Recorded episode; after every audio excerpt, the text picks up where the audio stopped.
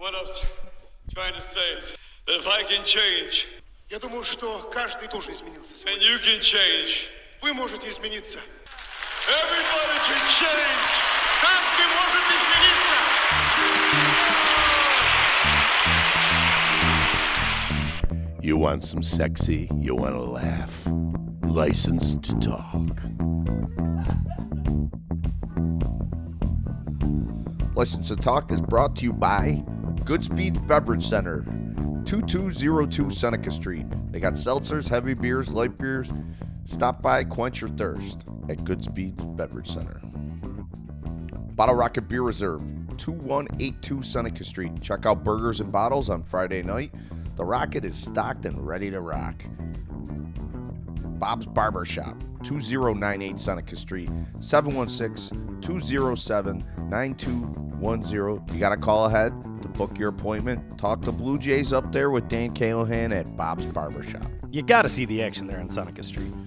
First in Buffalo, Fireman owned and operated 391 Abbott Road. Custom t shirts, custom hats. Get your custom gear at First in Buffalo. Mr. Submarine, 1977 South Park Avenue. Serving South Buffalo since 1963. Low prices. Try the Hab sub. Best in South Buffalo. Vinyl Vibes. Check out Vinyl Vibes on Instagram at Vinyl Vibes Buffalo. Vinyl stickers, decals, custom designs created by our boy Quails at Vinyl Vibes. Charlie's Boatyard, 1111 Fuhrmann Boulevard. Great fish fries, great service, delicious drinks, and look for their daily specials at Charlie's Boatyard. Dog Ears Bookstore, 688 Abbott Road. Why get your coffee from Timmy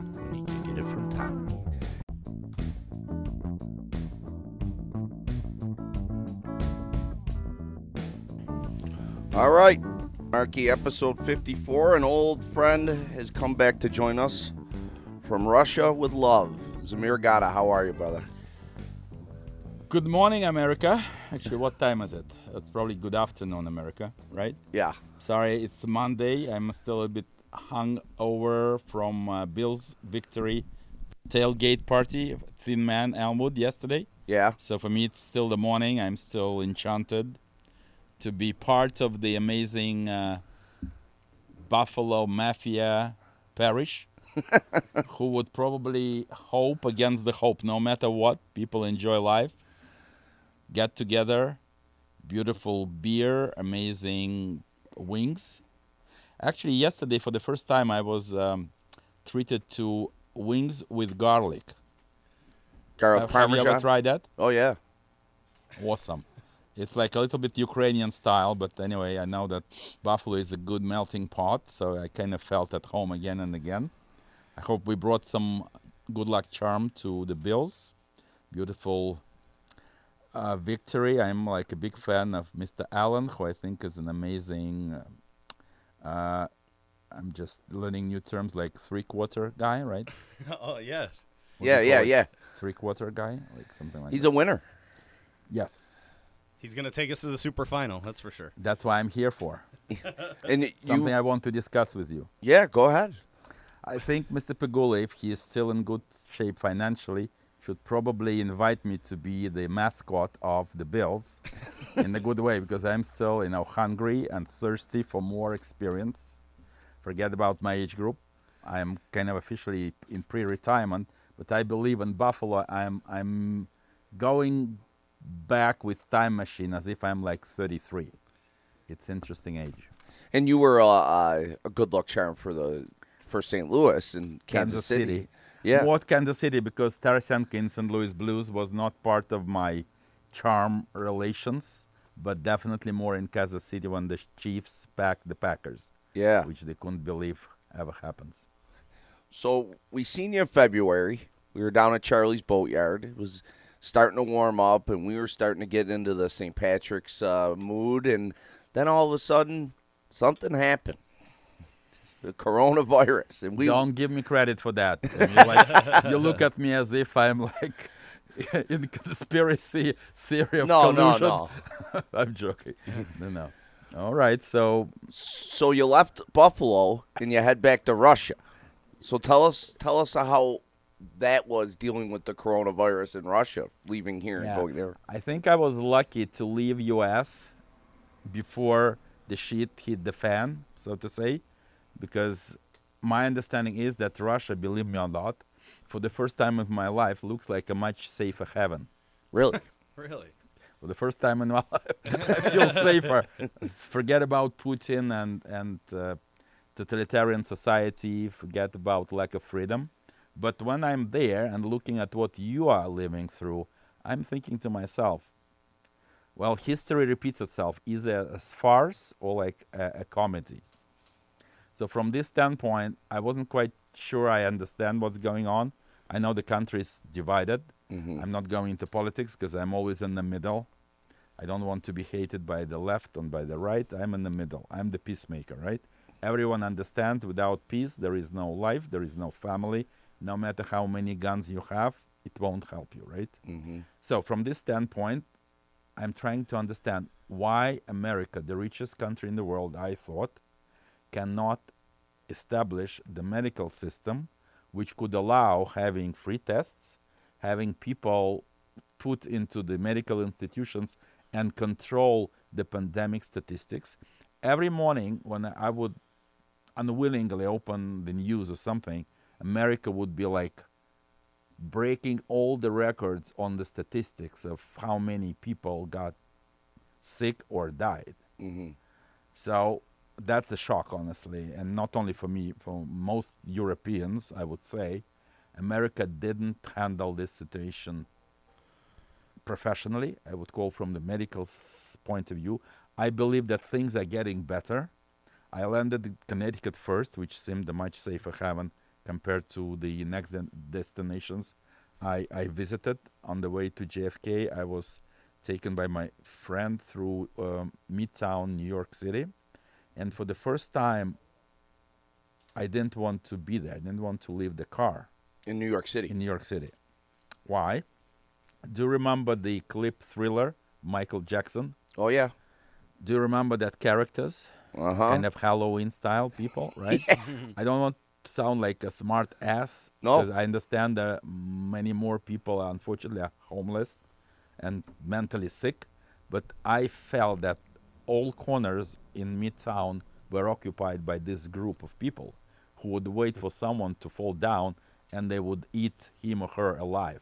It was very neurotic and very scary feel when everyone wearing masks outside and there is a line of maybe an hour long to get to the brunch place I used to visit in a good time, so to say.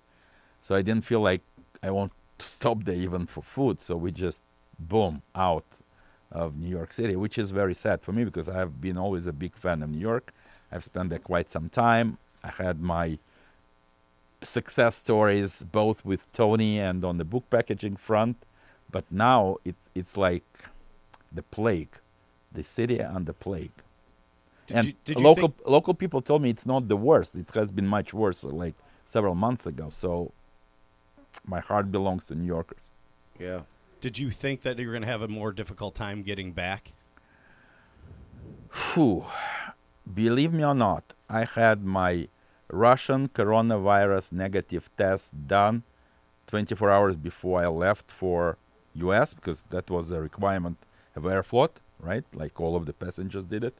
But nobody bothered to collect from me at JFK the paperwork I filled on the plane, like about my background, where I was before arriving US, about my coronavirus situation, some interaction with people who might have been sick.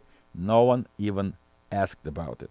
The only question I saw in their eyes, like, do you have money? We need money. So welcome to America. Bring money. We don't care how you feel. That was something I was shocked for the first time. So all the paperwork that you filled out, you just No kept one it? asked. No Yeah. one asked for it. No, Wow. That's a little concerning. it is. I mean, you're, is. You're good. I mean, you you. Were I, I healthy. hope so. Like, Yeah. for you to know, you're in good shape because two weeks passed, which means if whatever happened would be on the plane, though people like myself at least had the real negative virus tests.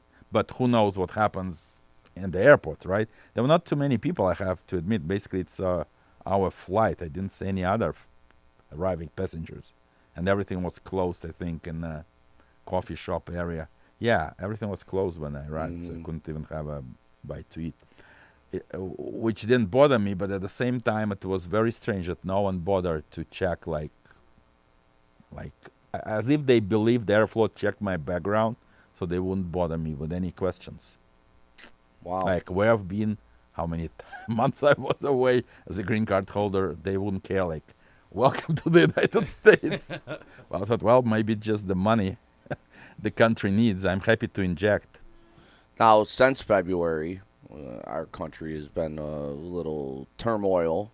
What have the Russian people, just everyday people that you talk to, what are they thinking about the United States right now? Well, which is sad, but I understand why politics is always dirty. The Russian state propaganda TV, you know, like Putin's TV, because there's 99% controlled by the state, would every day show the footage of people like, you know, overcrowded hospitals and in um tents in uh, um, New York City Park, Central, Park yeah.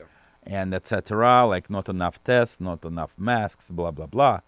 So comparing to Russian safe paradise, though I don't believe the fake numbers they officially announced, I do believe there's much more than that. But still, in comparison to US, I think we had maybe 100 percent, like one percent of you know people falling sick and, and dying compared to the US. So that's how Putin propaganda definitely played with that saying, oh, America used to boast like, you know, we're the greatest country in the world, or we were gonna be anytime soon. And look what happens with this, you know, capitalistic paradise, so to say. Which is sad. Well, most people, believe me or not, they were pretty, you know, like sympathetic with what's going on.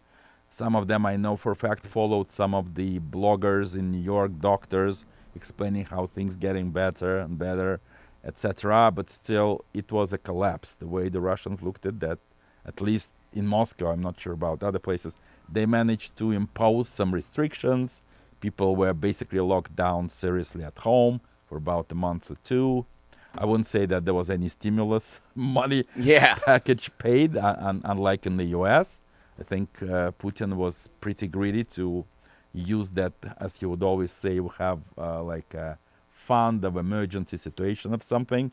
They did pay, I think, 100 bucks per child under the age of 15 to the families per, per child, and that's about it. So there was no direct transaction. Right. Well, I'll I'll say this: uh, March, April, we're we're tough around here, and I will say, and I don't I don't want to sound very cheesy, Marky, but Zamir, your uh, Twitter and Instagram really gave inspiration to me that uh, good things are around the corner. You were very positive. I want to say. Uh, which wasn't easy, as you understand, because I'm like 63, and the Russian government would say like, once you hit 65, you shouldn't leave home at all.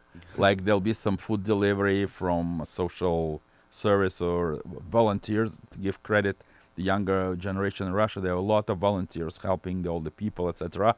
Luckily, my wife was also locked down, and my son uh, freshman, so he did have classes uh, online. They were definitely arranging the delivery of food, uh, so that I had no real reason to leave home. And believe me or not, I kind of locked myself for about March, April, May. I think the first time we decided to leave home and interact with our family friends, like three of them at a time, who were also locked down, we knew that, at their countryside place when the spring was really blooming. And I think I posted my first shish kebab grilled party Yeah. or something to inspire you that life goes on, right? Something because uh, the reports from my friend Mary, who is my handler on the ground, for those who don't know, she would post some kind of very dramatic, incredible photos as if like everything at the time happens the fires, the hurricanes, you know, whatnot with America during that first several months. Yeah. You talked about a fire. You had a fire. On uh, April 13th, that's another finger of fate. 13th. I thought it's my lucky number. So yesterday I was given the jersey with the name of uh, Benjamin, I think, the uh, the player of the Bills, number 13. Uh, my son, who was up at 3 a.m., like doing some homework, I guess, smelled some kind of you know fire smoke in the, in in sort of in the house, not in our apartment, and kind of woke us up. Within like 15 minutes, we were lucky. The fire brigade came over, you know, rushing. They couldn't fire the water supply for another hour or two, which is like Mother Russia. It's okay, but at least people were out of the building. It's a residential building, like eight floors. I would say about 500 apartments, and the roof of the top floor, eighth floor, I would call it like the roof space, was under like huge fire smoke when we left already. So within an hour or so, it spread over to like the other two entrances of the building, so to say. So half of the building was under fire on the roof side. So they had to bring some helicopters to start, you know, extinguishing, which they did within another hour or so. And you know, my heart belongs to those apartments and people on top three floors who were definitely flooded with tons of water coming, and the repairs are still underway. Like I spoke with my wife today, it's like six months, about six months, and probably they'll need another month to repair the top three floors apartments. But luckily, no casualties. And thank you for bringing it up, as I always find some positive, no matter what's happening. Otherwise, life is not worth it. Two days after, I got an email from my book agent. Did I bring up my memoir book, which I was No, no. Yeah. so we'll, we'll Yeah. come to that. She said, Zamir, I think I have two publishers interested in the pitch she did in February when I was here, but not anyone like was biting on it as a pitch for the book to be written. It's like only four chapters she submitted.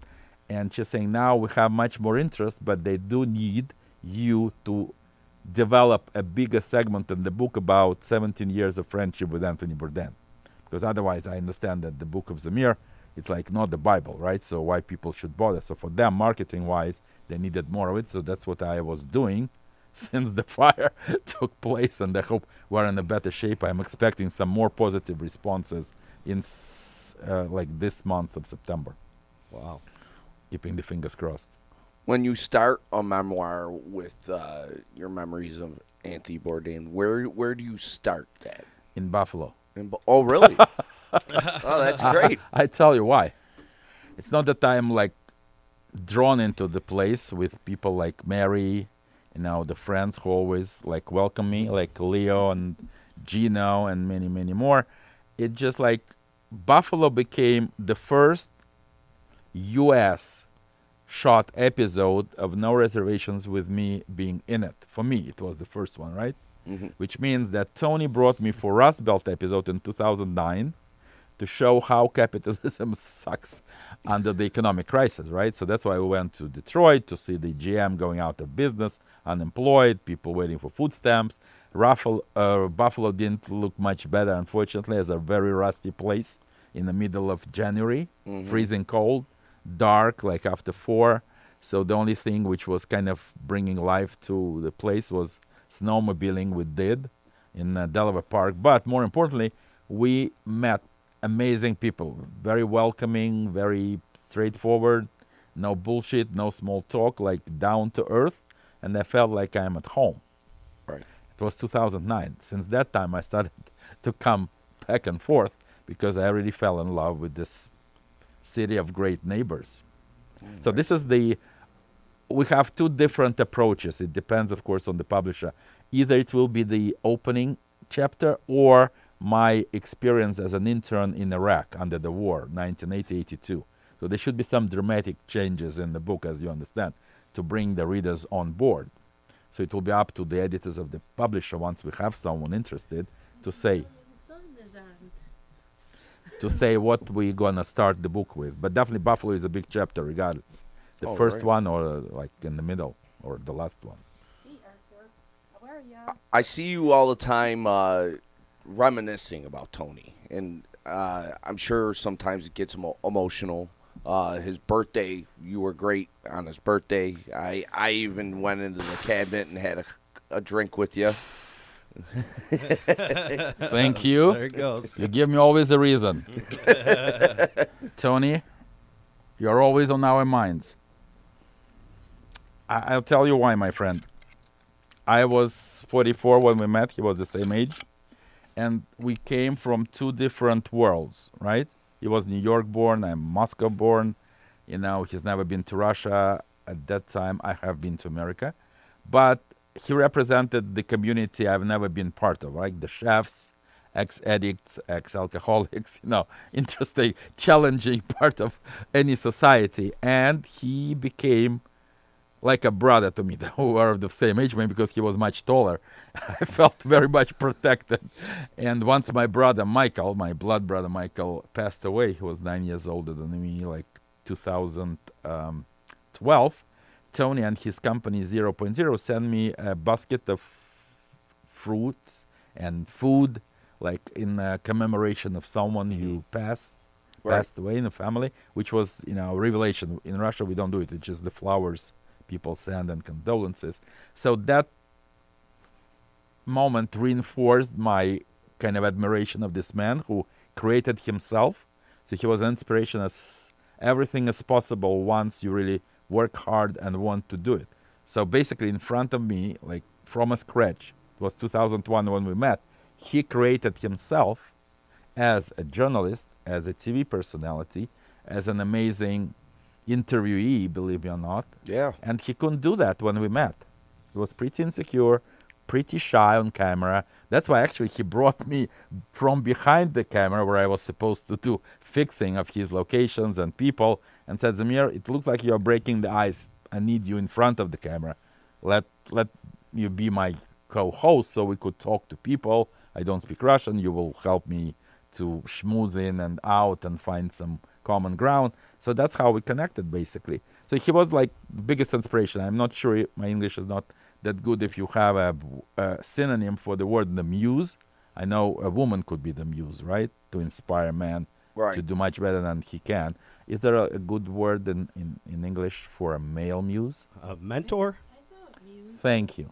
Yeah. Mentor would be more what I would understand. So I really need to give tribute to him because he urged me, like basically was kicking ass for me to start up this book writing, 2011, saying that Zamir, it will be interesting for me and my, you know, American patriots to see your transformations from a commie-born pioneer to an international man of mystery, as he jokingly brought me up to, right, Yeah. with peacemaking message.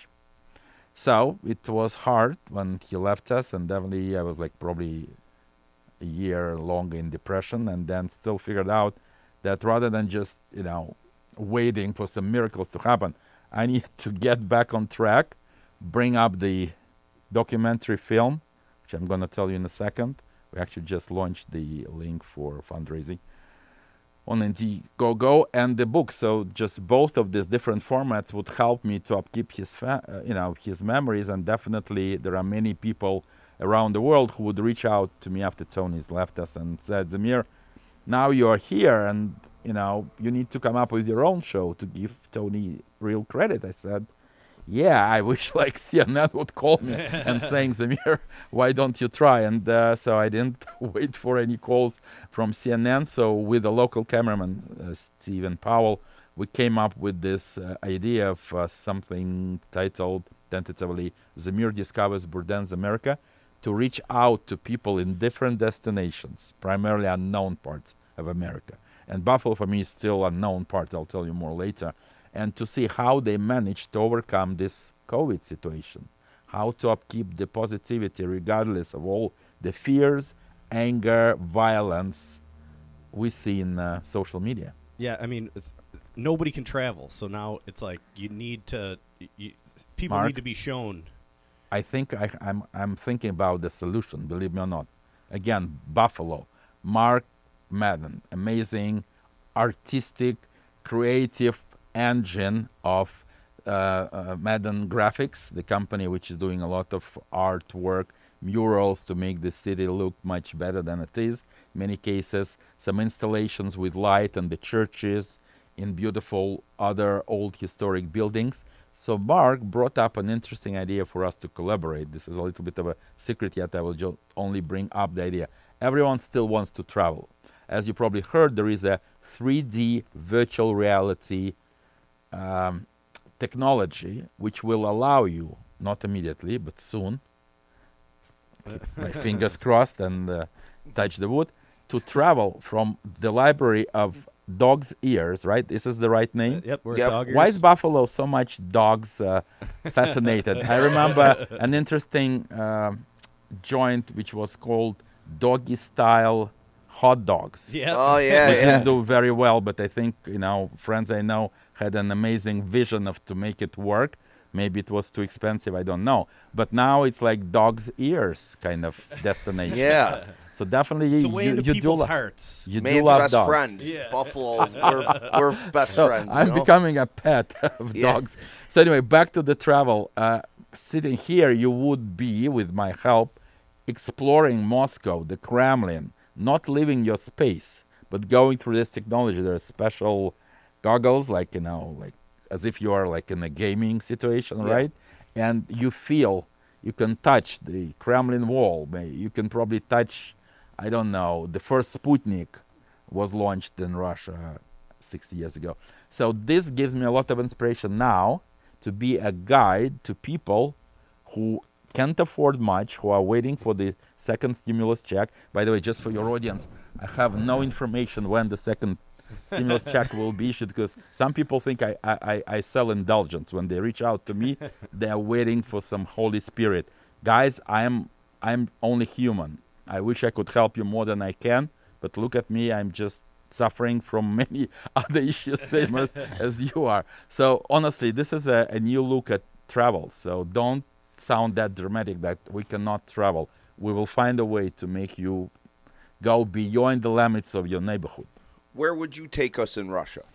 Say if, if this launched and you're you're our guide. two ways to look at it. Many people, once again, giving tribute to Anthony, would reach out to me, Zamir, recommend us to go here and there because you've been with him on like in 10 episodes. So I would definitely take you guys to the destinations we visited with him, both in Moscow, in St. Petersburg, second big city, amazing, beautiful. Uh, I would call it even my favorite, though I'm a born Muscovite, because it has much more history, like Buffalo, architecture to present on the 16th, 17th century of the Tsar's lifestyle, what it was like, beautiful museums, beautiful uh, boat trips uh, uh, along the Neva River, etc. So these two cities are absolute minimum. But as you understand, it's always more preferable to feel it with your own eyes and ears than do it on a virtual tour. But something is better than nothing. And I would definitely take you to the old Russian uh, cities like Vladimir, where the Orth- Orthodox Church stronghold used to be centuries ago. So there is a lot to be seen. Apart from Siberia, apart from the Magadan and Far East, don't forget that Russia has 11 time zones to present. Can you believe that? Really? 11 time zones.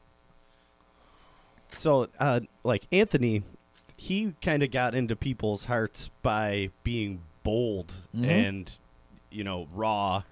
Uh, So you have said you are starting a documentary series. And how? What is your uh, your approach? Because he did it like a bad boy style. I, I don't see you as like the bad boy. You know, you seem just like smart, intelligent, and you want to show somebody your way. Look at me as a good boy, right? Yeah. So I always think that people lean to learn more than they know, especially if it doesn't cost them much, right? I used to teach English at Moscow School for five years, right? So I understand how to present some material in more entertaining way. Don't forget that Tony didn't want to be in pure entertainment projects. That's why in 2011 he created the Comrades uh, one minute trailer, which he pitched to Travel Channel with me, going into quintessential American lifestyle. They liked the idea and they would pay for the pilot, but Anthony preferred to move to CNN for different other reasons. So that whole show, Comrades, tentatively called at that time, was stayed on the back burner. So now I'm basically recreating the whole idea of me going into quintessential American lifestyle venues, meet new people on the spot, not scripted. Maybe be invited to the homes, maybe talk about religion. I was born an atheist. Maybe I'll, I'll, I'll find new religion. I'm looking for it. Talk about the guns, love, gender, food, booze, of course, but I'm not a chef. That gives me a much more freedom of more topics to cover the way I look at it. Right. because you're not focused. Thank you. You and plus, to. It doesn't have to go, go plus, to I'm sure you know that not too many people want to look at the mirror to see their reflection because most of them, if they don't like what they see, would put the blame on the mirror. I'm trying to bring this, like, look at yourself through my eyes as an alien. That's what my green card mm-hmm. status is saying resident alien or permanent resident alien, I think. And then maybe learn something different from what you already know and look at yourself from a different angle. You know, like camera, you could only see yourself, but there is a reverse angle. Like I don't see myself from the reverse, but that's the angle I would love to see for people to understand that the the world is no longer flat. Talking about collusion only 24 hours for the last four years without any real proof doesn't convince me. It's not that f- Putin is my favorite, but what exactly was there to make America make the choice of Trump and not Hillary, right? If you know what I'm saying. Well, I mean, I would definitely check that out because we're looking at it through uh, the eyes of um, a Russian, which we, I would call me more like European because as Zamir, Yeah. I'm not ethnically Russian. I represent rather a very small minority of Crimean Jews with a Turkish language, so quite a wild mixture of bloods. And Crimea is no longer, you know, Ukrainian; it's Russian, as it used to be. So from this standpoint, it's hard to look at me as just the pure Russian. I'm Russian citizen, but I'm not ethnically Russian. I'm not Russian Orthodox, right? My wife is. So from this standpoint, I'm more like a, um, a brick in the wall, like someone who represents more European mindset than just pure pure Russian. Um, so when you launch your your Indiegogo, right? A Mm-hmm. lot of the times when you uh, launch those, there's a perk. They say you you fund you you crowdfund and and then you get something on the other side. I know that you're going to make the documentary series. Is there something pushing forward for people? Like, is there a a, a caveat to um, Mark, you're very pragmatic. I cannot send you uh, uh, what was very pr- popular recently, um, like bride and a mail. What would you call like mail order bride. mail order bride? Don't look at me for this, man. I'll have to disappoint you. Uh, and plus, it's COVID. I cannot even mail my vodka bottle to a friend as a, as a birthday gift, right? These days, post and USPS is not specifically very, very, I would say, productive. So it will be primarily uh, virtual, online, my telephone call, my, my thank you note, my different other online. uh, how I have it. I have it right here. If you want me to read it out for Please, people. yes. So if you donate to, uh, Don't be shy. Go to fifteen dollars. yeah, if you, if you donate for a I pilot don't ask for more. For uh, Zamir's Anthony Bourdain's travel companion, that's what it says here. Uh, fifteen dollars. Yes. it's, it's a thank you email. One five. Fifty dollars gets you a production credit. hundred dollars gets a personalized video thank you. Two hundred fifty dollars is a Zoom call with uh, Zamir here, and five hundred gets the the exclusive updates. A thousand, it's the advanced screening. So somebody, yeah, Well, listen, I know once again, unfortunately, so many people are unemployed and so many people depend on this everyday situation, the way it unfolds unpredictably. But honestly, I decided still to go ahead with this because I am member of five Anthony Bourdain Facebook uh, fans groups, uh, outnumbering more than 100,000 people overall. So I understand that even if you know 1,500 of them will be able to uh, or pay uh, t- to to donate fifteen dollars, which I think is basically a hot uh, uh, um, uh, doggy style hot dog meal, which you know didn't work out. But with this kind of money, it will enable my dream team. It's not me alone, as you understand. We have cameramen, soundmen, producers, co-writers, etc. The the, nam- the the names are all on the crew credit there to create the pilot. And here is the hope. Pilot, as you remember, I told you that Travel Channel were ready to fund the pilot, right? In the times when Tony pitched just the 30 second teaser, because they believed that that show has a chance. But it didn't come to fruition because Tony left. Without him, he was planning to produce, to narrate, to write the, this, you know, show, uh, everything, the dialogues. So from this standpoint, I learned a lot from my late Yeah. friend, and I understand that if we have a decent pilot, we could submit it for commissioning with uh, Hulu, with uh, uh, Amazon Prime, with Netflix, because everyone needs more and more content. And believe me or not, thank you for following me on Tony's birthday. We had toasts from all over the world between Melbourne, because of the time difference, it was hard for me mm-hmm. to correlate, and Hawaii, because more and more people feel the vacuum through the pandemic. They have no chance to give friends a hug. They they watch and rewatch, believe me or not, no reservations, and every day discuss it. Find some new quote, something interesting. And remember, Tony is the one who created his own universe. He didn't plan it, I can tell you. He wasn't really going personally to bring about so many people into his world, but that's what happened. He left, but we all become fans and friends of the same community he created. That's mainly whom I appeal to with this fundraising. And you know what I like about you too, Zamir? We all need entertainment now. I mean, especially now. We were, a lot of us were locked in and, and stuff like that. I love that you don't really give your personal views. You're more there for the entertainment and the experience. Where I think a lot of entertainers right now they want to get their personal agenda through, where you don't. You want to get your experiences through. Talk about getting your experiences through and Well- not getting in your personal opinion so much. Okay. How about I was lucky, right, to meet someone like Tony, to learn, to work with uh, Billy Crystal on his uh, production of Midnight Train to Moscow in 1988, with Diane Sawyer doing an amazing features, Ted Koppel, Nightline, etc. So I was lucky to meet people who were much more savvy, much more experienced, smarter, and I learned. A- And as a teacher, I was taught how to spread the knowledge. Knowledge is power, information is power. When people don't know about World War II, right? About how many Jews were persecuted and executed, like my father's family, Crimean Jews, seven people were executed over one night in uh, 1941 on December 11th. The Remembrance Day we still celebrate back home every season. So when people tell me, "Oh, well, what about this or that?" There were casualties from you know every country, but not six million, to say the least, or not 20 million from the USSR who perished in World War II. I don't think Americans have any real reflection of the world outside, if you know what I'm saying. It's more like a Disney world.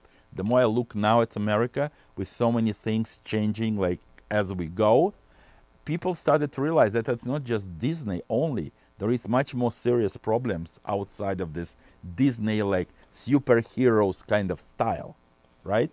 There is mm-hmm. another side which probably most Americans were not even thinking about until that you know, you know, shit hit the fan. Yeah, I think a lot during the pandemic and the lockdown, a lot of people got crazy and they, they started thinking too much. I know a lot of people deleted their Facebook because of it. They just couldn't take it. Yeah, Mary's one of them, you know. I, I was close like like this to sign off. It was too much, but then I realized what would Tony say? Like they just fucked me, just simply by by you know doing some Nazi kind of observations about was what was going on. So I realized now I won't take it for an answer. So I decided to get back on my social life and much more proactive than I was a year ago after he left us. It took me a while to reinvent myself, if you want uh, to acknowledge that and I, I figured out well i learned a lot i've never went to film school right but i do understand that every story a book a film should have beginning middle and the end correct Oh, yeah. it's not like brain surgery so that's what i'm trying to implement with the help of my amazing dream film crew from mostly of buffalo descent and make it together that people will understand we're all the same. Whether we are in texas or in alaska or in buffalo new york we still want to be happy to be you know caring about our family kids friends meet socialize even if it's you know 3d uh, virtual travel reality for the moment. But we need to socialize. When you're alone somewhere in siberia or in alaska just facing that bullshit tv zombie box with the fake news all over from the left and right, you lose your sanity. Yeah. So look at me as entertainer on a mission. I, I, I am I'm ready to enlighten people with the information knowledge I have for the last 63 years.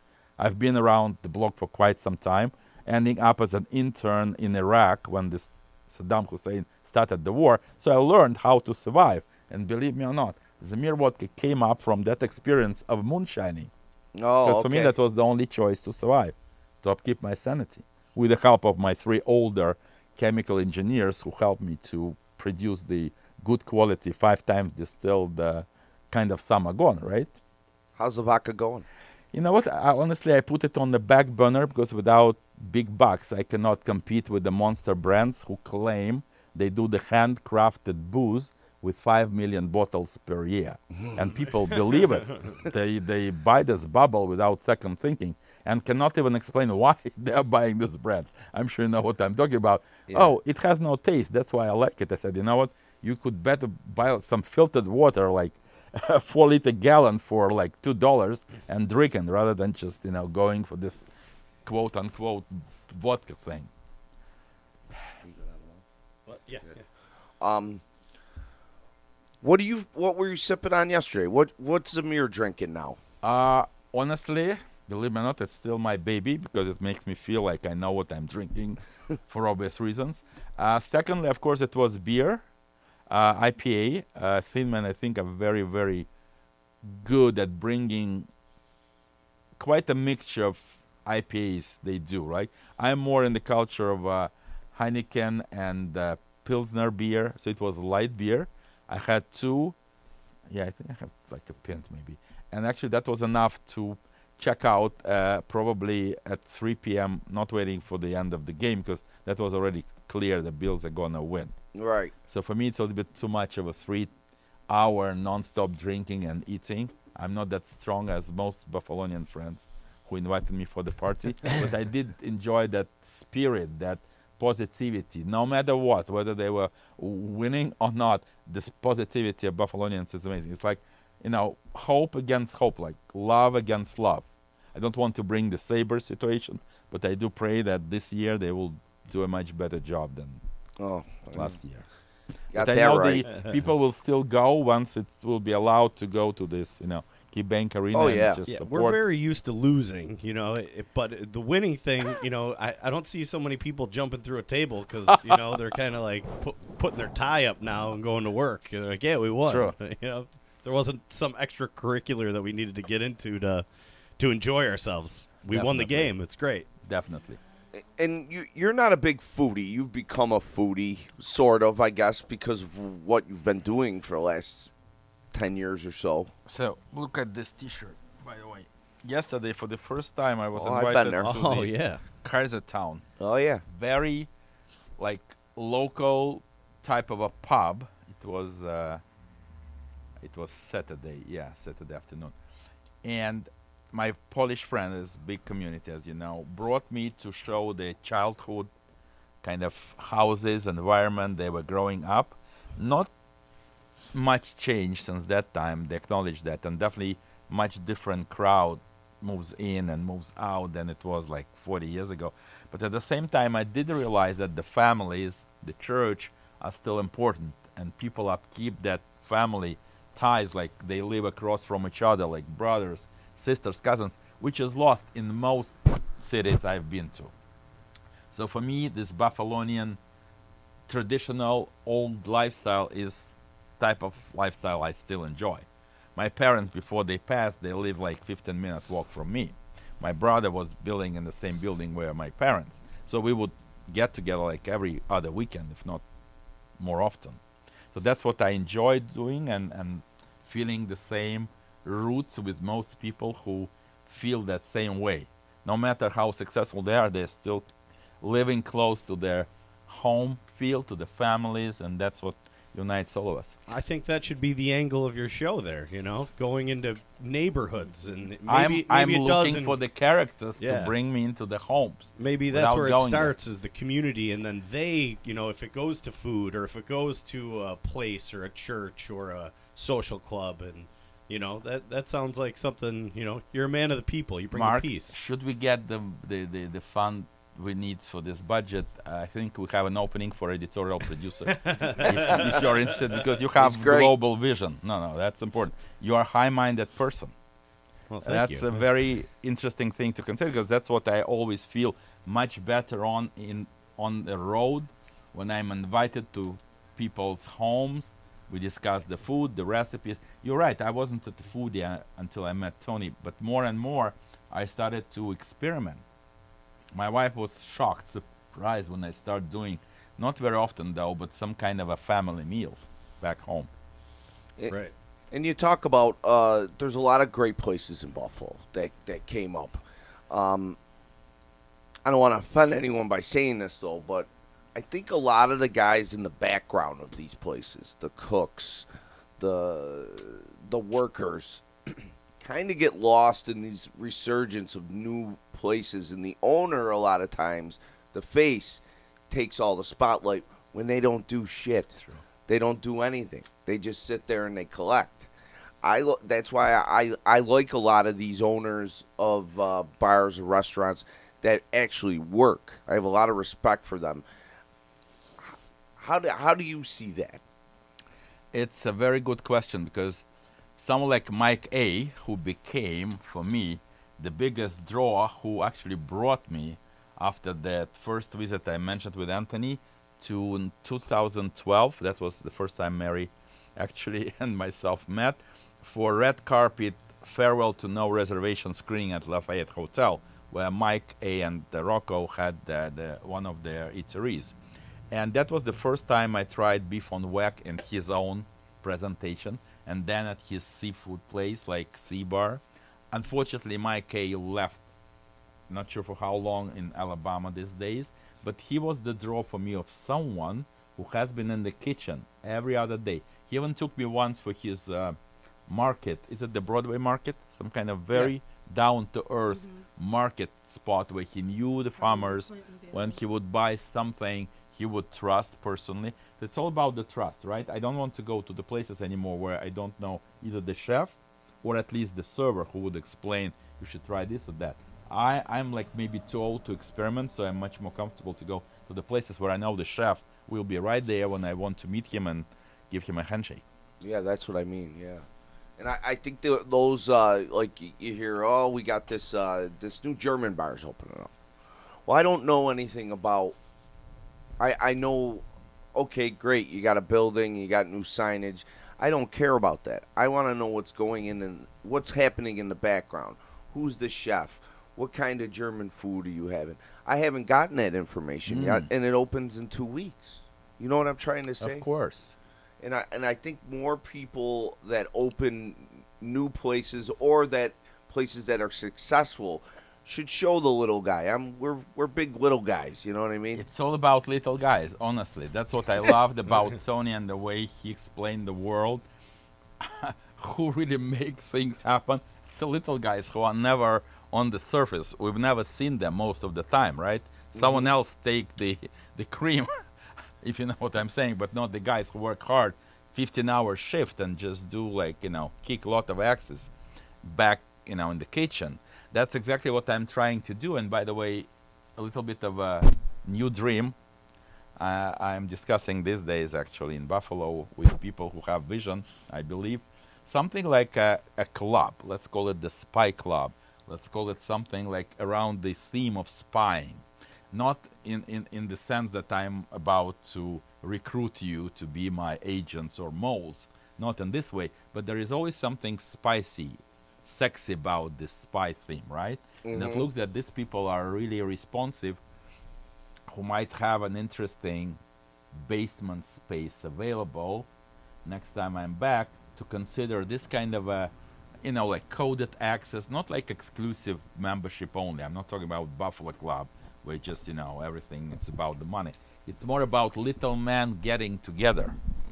Little men getting together and have their own kind of you know secrets I'm I'm joking anecdotes maybe it could be more of a men's club because I noticed that the younger generation, I mean, for me, younger generation your generation.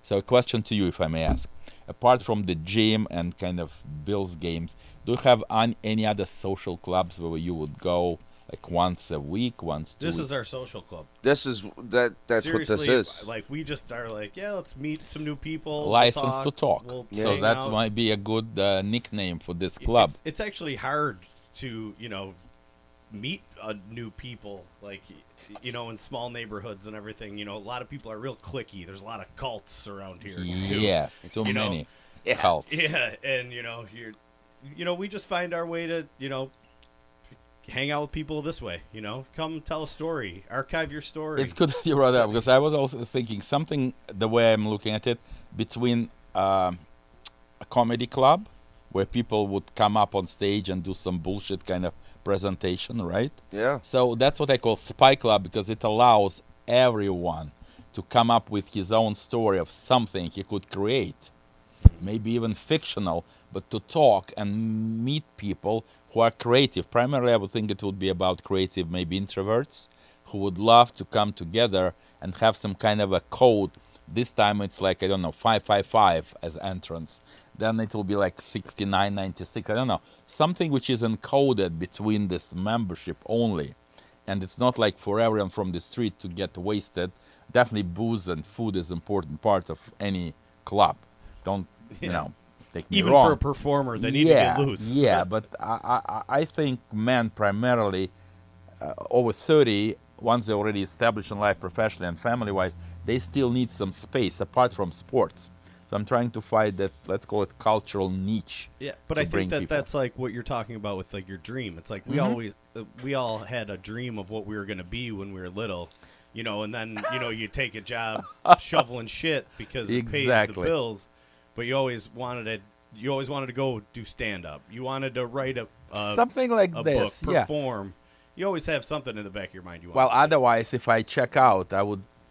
That would be the end of of, of life, right? Mm-hmm. And I'm sure Mary would be a member number one because she brings this anxiety, anxiousness, edginess to make me feel like a little bit scared when she posts that beautiful images of like unbelievable a lake effect or something which happens in this area. You know that she was chasing some. Uh, one sec. You were chasing the storm, right? Yeah, tornadoes. Tornado. Yeah, we talked to her about it. Yeah. You know. Yeah. For me, that would be unheard of unless I know someone like her and would get interested through her into this thing. She's Maybe it's maybe it's not that scary. Yeah, and I think that we're kind of on the same page with what you want to do with this club and license to talk, man. We're gonna have to sit down and talk about. We about will. this. Yeah. yeah. and not just with coffee, by the way. Yeah, Thank- yeah, yeah. F- thank you for the coffee, by the Even way. Even though the coffee is great here at Dog Ears Bookstore, don't get your coffee By the from way- Timmy when you can get it from Tommy. That's right. And ho- honestly, when they added some honey to make me feel like I'm more like you know New Year kind of you know Rosh Hashanah with the you know honey apple thing, which I honestly believe adds more inspiration. That's amazing. It's the first time I'm trying coffee with uh, honey. Well, we have to check it out. Mhm. Well, we, we talk about spying, and there's something that Yeah. came on my radar. Uh, Mhm. What's with the Russians and the poisoning? Thank you for bringing it up. Wow. I decided not to bring something which is in my friend's apartment when I'm staying in Allentown. It was just a friend's gift on the last day. That Zamir, will you check how scared Americans are? So in a plastic bag, transparent, there was a piece of pepper or something looks like pepper, which I guess is not. He said never open the envelope because you could be like itching like this. uh, I'm sure you know the most recent challenge of Russians allegedly poisoning another opposition leader, right? Who was Right. saved like by pure coincidence that the pilot managed to land in that place they were not supposed to. Yeah. I guess the plan was that it was a five-hour flight to Moscow from Siberian destination that he would simply die on the plane. yeah. Then you will not find anything like heart attack, boom, done, goodbye. And Russians are very, very, I would say, uh, creative in these weapons, like lethal weapons, especially. So, in other words, when I just showed this piece of pepper to my friends at the first dinner, Mark Madden, I mentioned, the guy who is like very creative himself, but he would be like sort of jumping out of me. oh no, like, you know, sort of, in other words, I decided not to have any practical jokes in the times when people are kind of nervous and a little bit subjected to fears and paranoia. So, in, in answer to your question, I believe that that was poisoning from what I know about the five, six similar cases happening for the last five years. It's not like uh, something, you know, Putin or his friends would say, we have no idea what it's all about. Remember London, uh, remember some other locations Yep. uh, which is scary, honestly, because as you understand, I don't know who managed that situation. Allegedly, it was put in his cup of tea, Yes. right? That's why supposedly no one else got anything to do with it. But as a peacemaker, I was subjected to different biological weapons laboratories visits with Diane Sawyer and some other famous anchors for the times when the Russians were opening up the stockpiles, late 90s primarily. Not much with Putin, by the way. And I was kind of scared being in the situations when a, a scientist in Siberian city called Novosibirsk, uh, now it's the name of this laboratory notorious, is called Vector. Allegedly, they are doing with vaccines against the plagues, right? Mm-hmm. Against Marburg disease or something. So I spoke to the wife of a scientist right there in the lab who, by pure mistake, injected this, we call antidote, not into a monkey under the test, but into his own finger, and was dying for 30 days and would have a diary what it means to have this, you know, Marburg disease. So from this standpoint, there, there could be no joking about it. I agree. Maybe it was too much of a pragmatic joke to show something like Novichok. That's the name of that poisoning Yeah, substance yeah, yeah. like sort of looking like pepper. But honestly, as a peacemaker, once again, I believe that the more bans on using any lethal weapons, both in chemical, biological, sort of poisoning, is illegal and a criminal act. So people, once they are found, who is behind it, should be put into trial and definitely sentenced. So, are there people that are outspoken that you know in Russia that are very, very careful where they eat and drink? Whew, that's a good point. Thank you.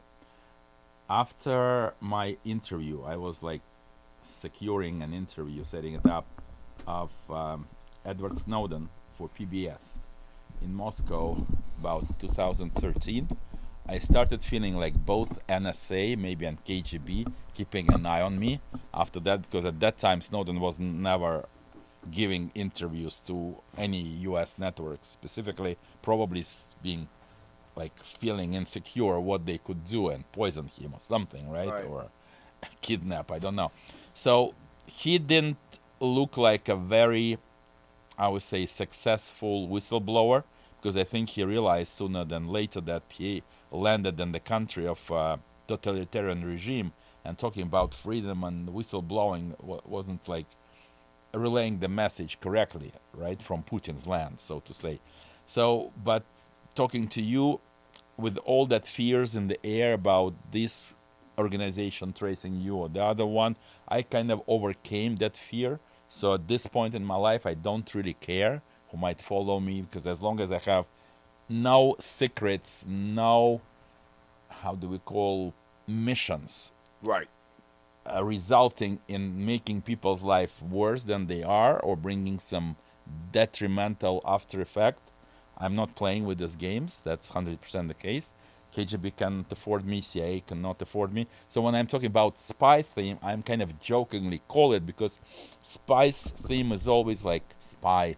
You know, it's like something mysterious, right? So being a man of mystery, I always thought there are many men who believe in these mysteries, right? Not conspiracies. I'm keeping away from conspiracies. I'm more in mysteries which has something to do with reality, which I lived through, as I told you, during the war, during meeting the people like in the medical, chemical lab, military personnel, or you know, Mr. Snowden, who was actually alerting all of us that we are bugged. That no matter what we do, now we understand more and more that you know Facebook sends us the names of people to associate with because they look at us what kind of interest, what we buy, what we talk about, right? Yeah. So it's not coincidental that I think there's some some kind of higher mind existing uh, in heavens and controlling most of the world territories and our mindsets, maybe. So trying to be more focused these days on what I want to achieve as person. Sure. And well, Oh, it's just saying talking to the microphone. I mean, you're you're always thirsty for stuff. Ooh. I'm thirsty for this. Why why do people think the Russians want to influence our election so much? like I don't get it. And whether they are or not, I don't know. But you you know what I mean? I, that just to me like, well, how do we know and what do they want? Uh, the way I look at it, I don't know anything like behind the official curtain of bullshit Sure. uh, uh, Kremlin uh, plans globally. But what I believe was happening, since they hated Hillary because Putin as a as a man with big ego but kind of small height, right? Mm-hmm. That's how Anthony Little man syndrome. looked at him, like you know, a little man and a big man. That's why he expected Trump and Putin become friends because they have a different kind of background, but similar. It's like they are running corporations, big business corporations, Russia or America doesn't matter. So I believe he had personal account to square with Hillary and uh, Barack Obama because they didn't do well in different kind of political global things. So I wouldn't be surprised that they did have some, how do you say, fake accounts created, putting some bullshit, having the WikiLeaks dirty linen. They managed to get into the hands through this guy, uh, WikiLeaks, what his name, Assange, to be put on Democratic front as something controversial and, and blackmailing, maybe. But at the same time, I don't think they really had a system of rigging anything. Right. From Yeah, point of I don't view. believe any of it. How could you? Right. you you're, The you know, one guy smart in people. Montana swings the Thank the you. vote more than anybody in the whole world. So I So- believe I believe whoever did need that lame excuse as to find someone as a scapegoat, they like put it on Russian saying, "Oh, they messed the whole thing into." How could it be like? You know? Yeah, th- I, that that's what I've always thought. Like, well, how how is this? Give us some proof. I, I won't be surprised, but give Yeah. us some proof. Yeah. Now I gotta ask you one more thing. Please. And then God, we'll- it, this Jim and his conspiracy. It conspiracy won't theories. take me to prison though, right? And no. what about the PP tapes? You hear about this? PP tapes. Could Trump just Trump likes getting pissed on, and the Russians got the, the the PP? yeah the I PP tapes. Well, I, I, I'll give you something more interesting than you ever seen or heard, right? Okay. Are you prepared for this? Yeah. Thank you. Do we have some time for it? Yeah. Okay. Whatever you got. So did I get your attention? okay. So Better than the pee-pee tape. So thank you. So now we understand what I mean about the spy club, where people would like to share some stories, like you know something which could be real, and what I'm telling you is for real. So I was sitting to President Trump. He wasn't president then. Uh, 2013, I guess, in Moscow hotel called Ritz Carlton, which is kind of fake Ritz, meaning that it's owned by the Kazakh mafia money, but its facade is real Ritz Carlton. And I was there not because he invited me. I'm not one of his uh, favorite friends or guests. I happened to be in the right place again in the right time because uh, a host uh, from Extra TV, like big entertainment channel from Hollywood, was about to interview him on that day when he was arriving to Russia for Miss Universe opening, right? Right. He was owning that and had his Russian partner. So they had no time to bring their crew with visas, etc. So I was assigned to bring my Russian crew and set it up in Hotel Carlton Ritz, right? Ritz Carlton. So he was sitting here. Jay Z, I think the name of the host was right there. So I was like managing the crew, ordering some room service, whatever was needed for conversation and make it kind of kosher and clean. I did feel that Trump uh, would not stop at anything, especially when there was some female maids coming in to serve the food. The way he would look, the way he would behave, would definitely make me feel very uncomfortable in his presence. It's my personal, right? Right. Maybe something I didn't quite. We've had well. a story, a first-hand story, something. So that was Hotel Ritz Carlton. That was a suite. I don't know, like five thousand dollar per night. And from what I learned later from my network, before any PPT, T- PTP tapes were even came into circus, that that hotel, because the Kazakh mafia owns it, had rooms bugged with cameras in some special rooms, like at this floor where we were with the suite rooms. I think it was eighth floor, right, the top floor, because some Arab sheikhs, like Emirate sheikhs, who would s- br- stop there for the transit tour or whatever, and would bring like hordes of harems of Russian prostitutes, right? And the camera is definitely focusing on that for mm-hmm. obvious reasons to be used for the business, you know, kind of muscling in and out the contracts you need to do. on Yeah. a serious way. It's not a touristic place. It's just for the top VIP people from all over the world having their own interests coming to Russia for business or political bullshit or whatever. So I wouldn't be surprised that there were the tapes. I wasn't setting it up. I wasn't involved in any of this. But I believe there are tapes that, and he's the type of person who wouldn't think twice if there is a, a free, interesting, like swallow. This is the term the KGB comrades would explain to me. This was a special department way back in the 60s. Beautiful ladies were given amazing foreign language skills to seduce the diplomats, the foreigners, into Moscow hotels' rooms and make them talk. And someone would take a photo or video and then would kind of approach him. Oh, you fucked my my sister.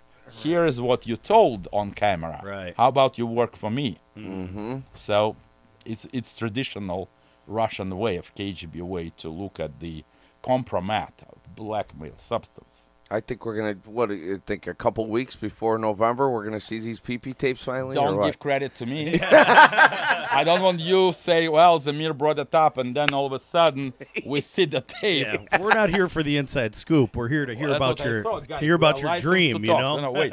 You told me you're licensed to talk, so I'm licensed. to you are talk. licensed. You are licensed. All I, Mary is licensed to talk. Yes. Yes. So don't give me credit for something. Once again, I'm saying I have never set up any video cameras in the Ritz Carlton. I have not seen Trump masturbate. I'm sorry, doing some blowjob or being given. A, my English censored, right? So I'm That's going good. Live, good. right? Good. I'm going live, guys. So enjoy the moment. So I cannot be an eyewitness for that. So bring me, don't bring me to deposition. Don't bring me as a No, no. as an eyewitness. I would say no. Uh, I was drunk. You know, Mary would confirm Zamir was drinking. Yeah. So that's why I always have the where is my flask? So whenever people say, "Oh, Zamir told something which is not licensed to talk," I said I was drunk. well, that's a great know what I was excuse, guys, Yeah. right? Cheers. Yeah. Cheers to Buffalo. It's yours. So let's let's end on this. Yes. Uh, we're you're you have this project going, this Kickstarter, Indiegogo. Uh, As of today, so you bring me Yeah. luck. yeah. I know that with your parish, with your community, will definitely come close to this twenty-five thousand dollars, which is absolute minimum for a pilot, as you probably know from filmmaking. Everything is expensive, especially on post-production.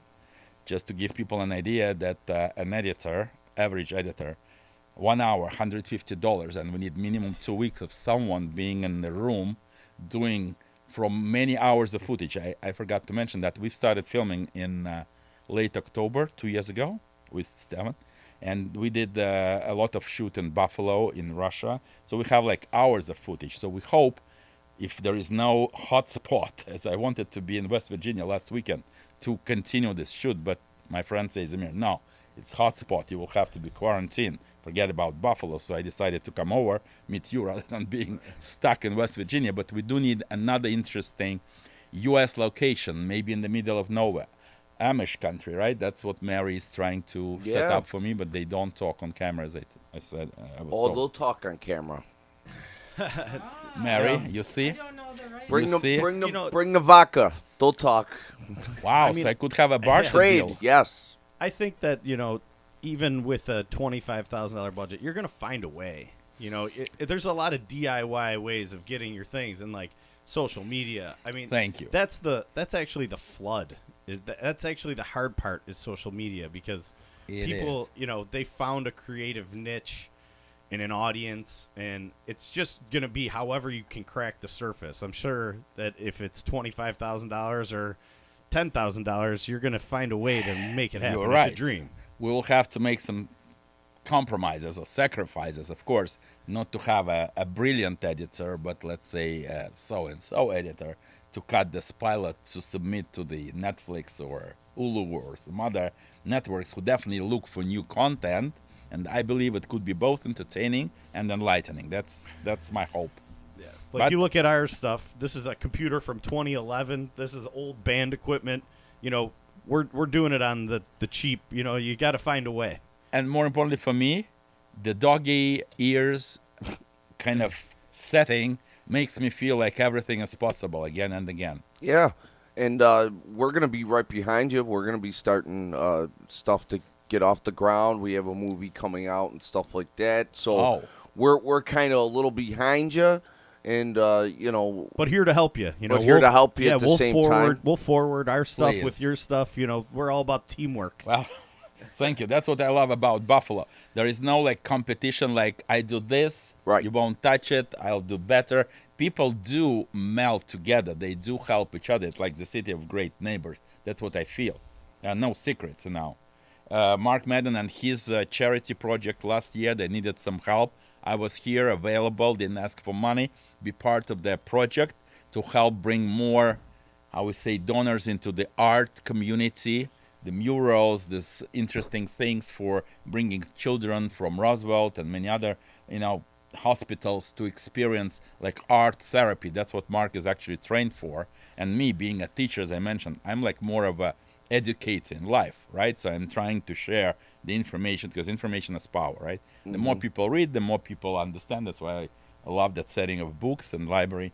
Even the dust of it makes me feel much better. yeah, So there is an intellect which is probably undiscovered. But sooner or later, people would go back into the books, hardcover books. That's what's my hope on the book front. And hopefully, it will be available next summer for Tony's birthday, to, uh, June 25th. But that's another story. We need some luck to get His the birthday's published. June 25th. Yes. Mine's June 26th. You know, So there we we- go. we're gonna have a Finger of fate. celebration. So But I might those- be back. But those authors down there are those are a lot of local authors. Those are people's dreams on those tables down there, you know. This is the writer's room that you're in right now. So, you know, people get come together here to uh, you know, put their ideas and learn to write and do these things and I mean, I know you're doing a I'll- memoir. Look so at me. I just. Uh, uh, what's behind you, Mark? Could you read for me? I have no my glasses. It says mirror mirror on the wall. Did I tell you that some people don't like to look at the mirror? I do like to look in the mirror because once I see seven main chakra points and see this uh, writer's corner with that reclining chair, this is my type of environment I need to go back to the epilogue, which hasn't been written yet because, as I understand, my life is in motion. Maybe the last episode would be you and Mia doing something overwhelmingly interesting with your project or my project or both projects in June by the time the book is supposed to be in the bookstores. oh So you never know. Right. Well, Yeah, don't don't stop trying, you know. It, I believe in cross promotion and in cross fertilization of cultures. I'm not sure it's a good term. Some farmers may not like it, but I honestly believe the more cultures fuse, it's all about the fusion. Look at Tony's. The way he changed people's mindset, same as mine. I would never touch street food until I met him.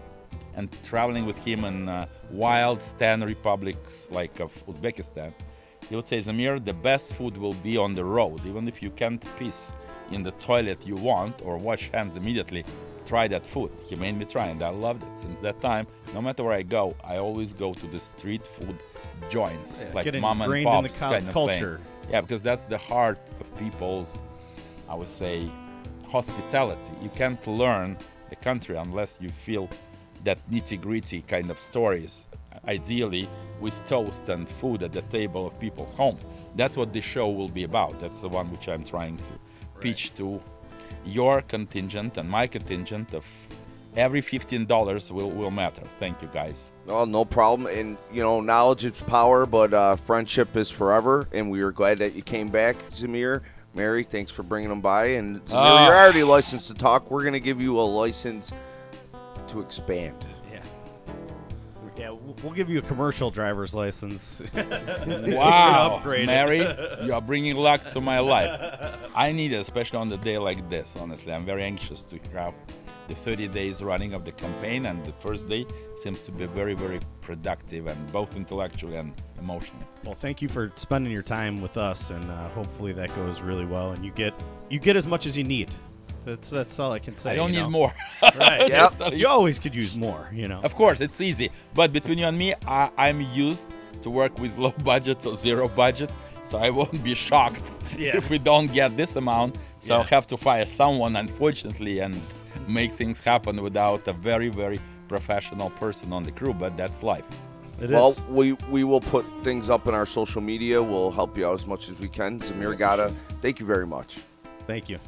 I hope you were not bored.